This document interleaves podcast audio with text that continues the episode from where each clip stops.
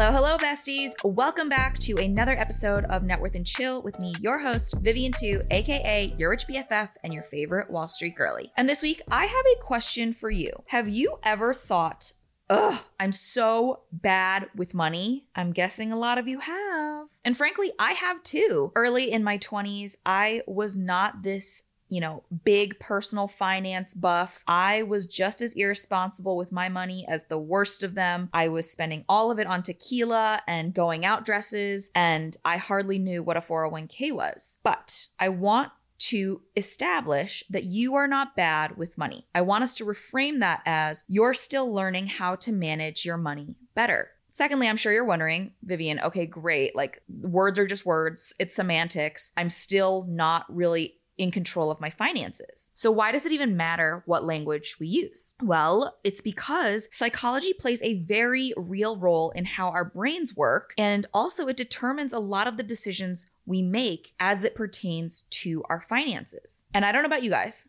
but my very favorite class in high school was AP psychology. While all of the other classes like math and English were all very, very basic. And sure, I can see the value. Psych was the first class where I was thinking about the things that I was learning in the classroom and realizing that I could actually apply them to my very own life. And I love that. I loved knowing why we thought the way we did and helping to essentially fight against some psychological principles so that I could be a smarter, more effective person. And today, I'm going to explain the psychology behind thinking smarter and getting richer and what pitfalls to avoid in your own thinking to make sure that you make better financial decisions.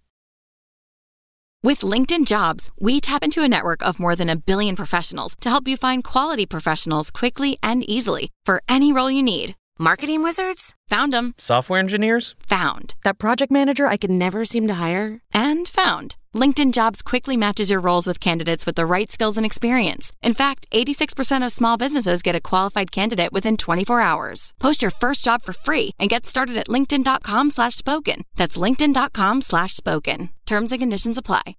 I do want to tell you guys a quick story that my friend told me. And essentially, there was a Best Buy type store, and their management really, really wanted them to sell TVs. And so they marked these TVs as 30% off. And these were brand spanking new, fancy TVs, like 4K, ultra, you know, like HD. I, I, don't know. I'm not, I don't know anything about TVs. I'm so sorry. This is embarrassing. But they were marked 30% off. And all of these people coming into this Best Buy or this store, I don't know if it was a Best Buy, but some sort of tech store, people would walk by the displays of these 30% off high end, new to market TVs, and they would end up paying more for TVs that were smaller, had shittier displays, and all in all, just were not as good. And management was so confused. And there was a sales associate who managed to sell one of these TVs. And what happened was the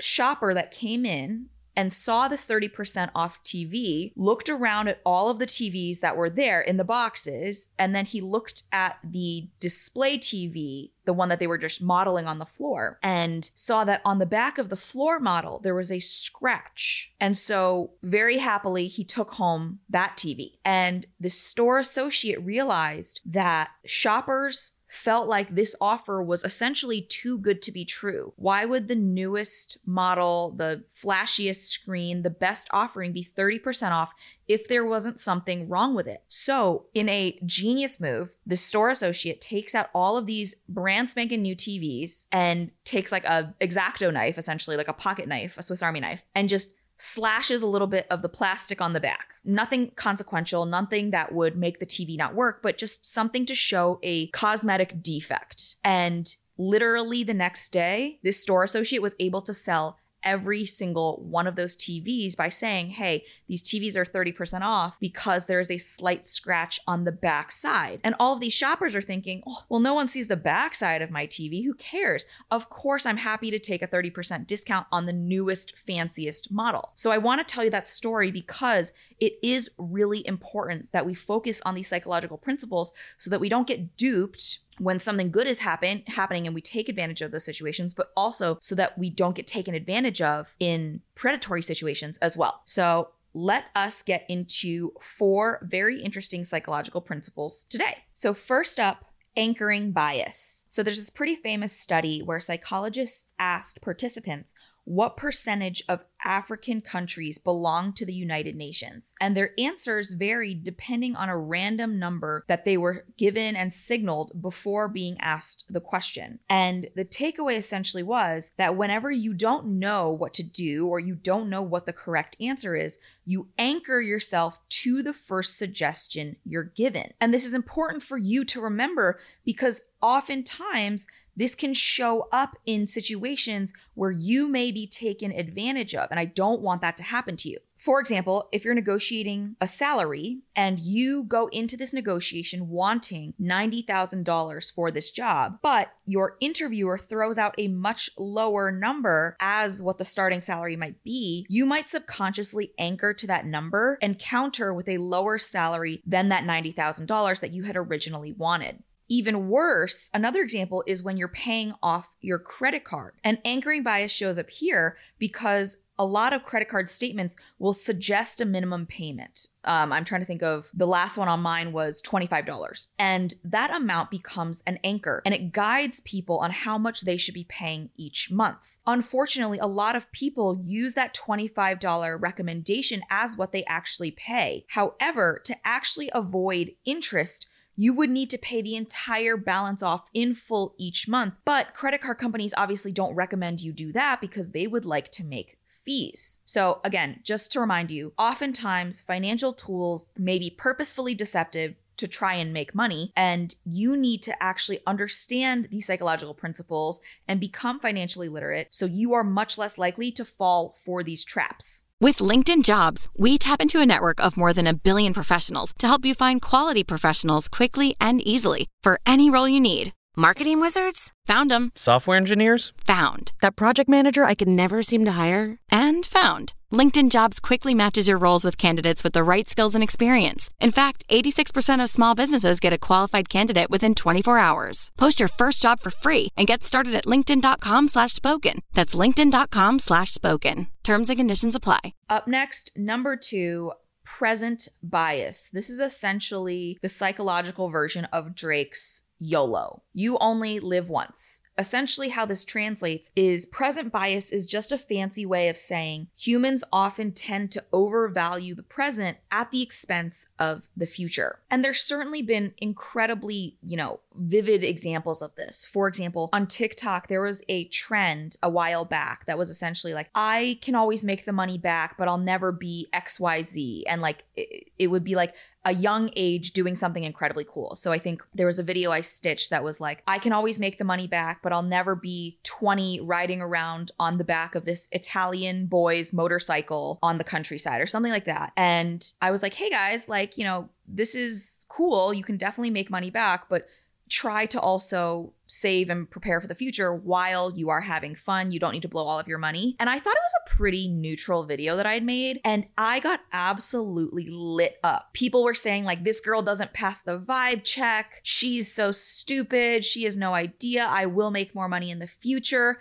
And yes, that might be true, but in many cases, it's not. Oftentimes, present bias can lead to overspending, and it's gonna make saving really, really challenging. So, if you wanna have fun today, you're gonna pay for it in the future. That said, being aware of this bias can help to counteract it. So, James Choi, a professor of finance at the Yale School of Management, ran a study that essentially tested this idea. He gave people money that they could deposit in two different accounts. One allowed them to withdraw the money whenever they wanted, and the other, a retirement account, came with early withdrawal penalties of 10 to 20%. And in some cases, with the retirement account, participants couldn't withdraw the money at all. And Dr. Choi and his team essentially found that when both accounts paid the same interest rate, people deposited more money into the retirement account. In other words, people knew that their future selves would be tempted to take the money out to spend it, so they actually chose the account that would penalize them for doing so. They wanted that money to be locked up. This is important to remember, especially as you are saving for retirement. Aside from the fact that they offer incredible tax benefits, the 401k or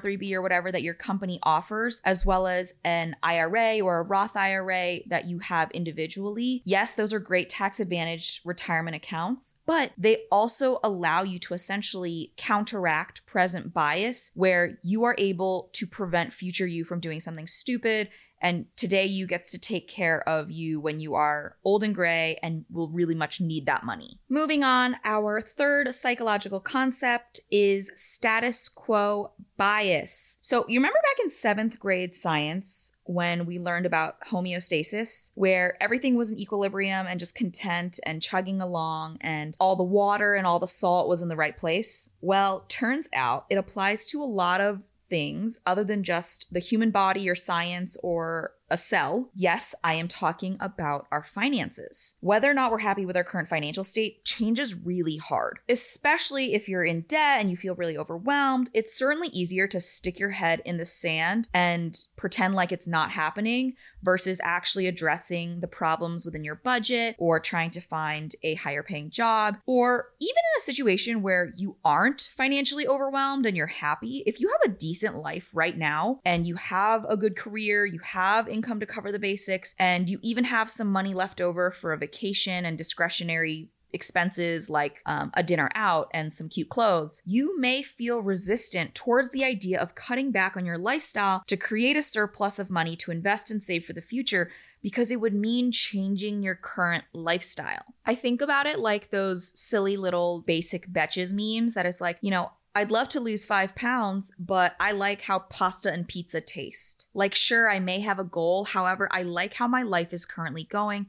I like how I'm currently living, and change is very challenging. Status quo bias is really essentially just when people say getting started is the hardest part. However, as someone who very much has a wedding coming up, the thing about status quo bias is that even though it can make it hard to build good financial habits because we assume we're going to have to make a bunch of really significant changes in order to do so, that isn't necessarily the case. Similarly to prepping for a wedding and wanting to look my best, it doesn't necessarily mean that I have to stop eating all the foods I like. However, it does mean that I need to consume my favorite foods in moderation. Instead of ordering pizza twice a week, maybe it's something that I get every other week. Instead of eating half a pie by myself, maybe I have two slices. And it's just about really focusing on making slight tweaks so that you are able to be your best self. As it pertains to your finances, you can very much start small. Things like switching from a traditional savings account to a high yield savings account. That's going to pay you so much more from jump or calling your credit card company to ask for a credit limit increase to decrease your credit utilization and improve your credit score. Side note, I recently did this for my creator BFF, David Suh. He's an incredible photographer. I want to shout him out. And this man was so stressed when I did this. And I told him exactly how it was going to happen happen. And I asked him after, I was like, why are you so stressed? And he's like, I don't even know. But for some reason, it, it gave me really bad anxiety when we were doing this. But now that it's over, I feel better. So I think, again, it's very much just like you don't want to work out, but after your workout, you feel great. So just remember it's okay to take baby steps. And another really great option is changing your direct deposit so that 90% of your money from your paycheck goes into your checking account and 10% automatically goes into savings. That allows you to really take the thought out of being good and responsible with your money. And it creates a path of least resistance, meaning you're more likely to stick to your financial goals and make it easy on yourself to be on the financial journey you want to be on. And last but very much not least, the bandwagon effect. So, this is a psychological principle that rears its ugly head in the form of keeping up with the Joneses. And it's gotten especially bad in recent years due to social media. So, like back in the day, your parents would take a pair of binoculars and peek out of their front windows and look at their neighbors, the Joneses. And the Joneses would somehow have the newest lawnmower. You could see that they had just thrown out a box uh, of a large, large, much larger than yours TV on the recycling. They had the BMW in the driveway. They, you know, had just remodeled the sunroom. And you were always trying to keep up with the Joneses, your next door neighbors, because you could see their wealth. However, these days, keeping up with the Joneses for us, for young people in the digital landscape, is keeping up with the Kardashians. You are just constantly inundated with a level of wealth that is so unfathomable and so unrealistic for the average person that it constantly feels like you are behind and everyone else is living this crazy, extravagant life. And that's exactly what the bandwagon effect is. It's literally just us hopping on the bandwagon and making decisions based on what we see everyone around us doing. So, when you see everyone in your neighborhood driving a Tesla, you're going to start thinking you need one too. And when you see girls on Instagram carrying a new designer bag every day, you're going to feel compelled to buy a few yourself. And when you see people going on vacation weekend after weekend, you might start to think that that's normal and that you should be doing that too. But what's really concerning to me is two things. First and foremost, back in the day with the keeping up with the Joneses, your parents, your grandparents were comparing themselves to one other family or one other set of people. It was their neighbors. They weren't comparing it to the entire community. They weren't comparing it to the entire town or the entire city. But now on social media, we're not seeing just our neighbors or just someone who works a similar job to us. We're seeing people of all different types of, you know, backgrounds, all different walks of life, and all different levels of income. Sure, Kim Kardashian can get on her private jet and go take a two week trip to the Maldives, but that's just not necessarily realistic for every single person. And on top of that, it's not like you're comparing your one life to your one friend's life. You're comparing your life to every single friend that you're seeing. So maybe your one friend only went on vacation once, but you see a different friend go on vacation every single weekend. So now you think you need to be on vacation every single weekend because you're comparing yourself to a group versus one other person. Furthermore, onto the second and even more concerning point, what we don't see is how many people have horrible, horrible financial secrets and insides. Because yes, you see the vacation, yes, you see the Rolex, yes, you see the new designer bag, but do you see when people have credit card debt on Instagram, you don't. You don't see that their lavish vacation might actually be eight people staying in one room and then maxing out their credit cards to actually afford to get there. I think comparison is absolutely the thief of joy. And please, please, please do not let social media trick you into thinking that a bad moment or a bad day means you have a bad life because it's impossible to constantly be comparing our regular schmegular lives to other people's highlight reels. That said, I do like to end on a happy note. On the flip side, the bandwagon effect can also be used for good. So, for example, if you found out that your friends in similar financial situations were all saving for retirement, you might also feel peer pressured and encouraged to do so as well. And that is awesome because if you can be peer pressured into making smart decisions, that is going to mean you and your whole crew all level up at the same time. So I think the real takeaway here is that it's really important to surround yourself with the best people possible. And as the saying goes, you are a representation of the company you keep, both in character, but also in this case, financially. And to wrap us up, Psychology plays a massive part in our financial decision making. So, the better we understand these principles around certain effects and biases, the better we'll actually be able to critically think through money mistakes and strategies. If you want to learn more, I highly recommend giving a New York Times piece that I loved a read. It's called When It Comes to Money, Your Brain Can Be Your Own Worst Enemy by Kristin Wong. If you understand why you think the way you do, financial companies, advertisers, and everyone in between will less likely be able to to take advantage of you. And I certainly want you to feel really empowered in your own financial decision making. I hope this episode was very helpful. As always, thank you so much for listening, and I will catch you guys next week. Bye.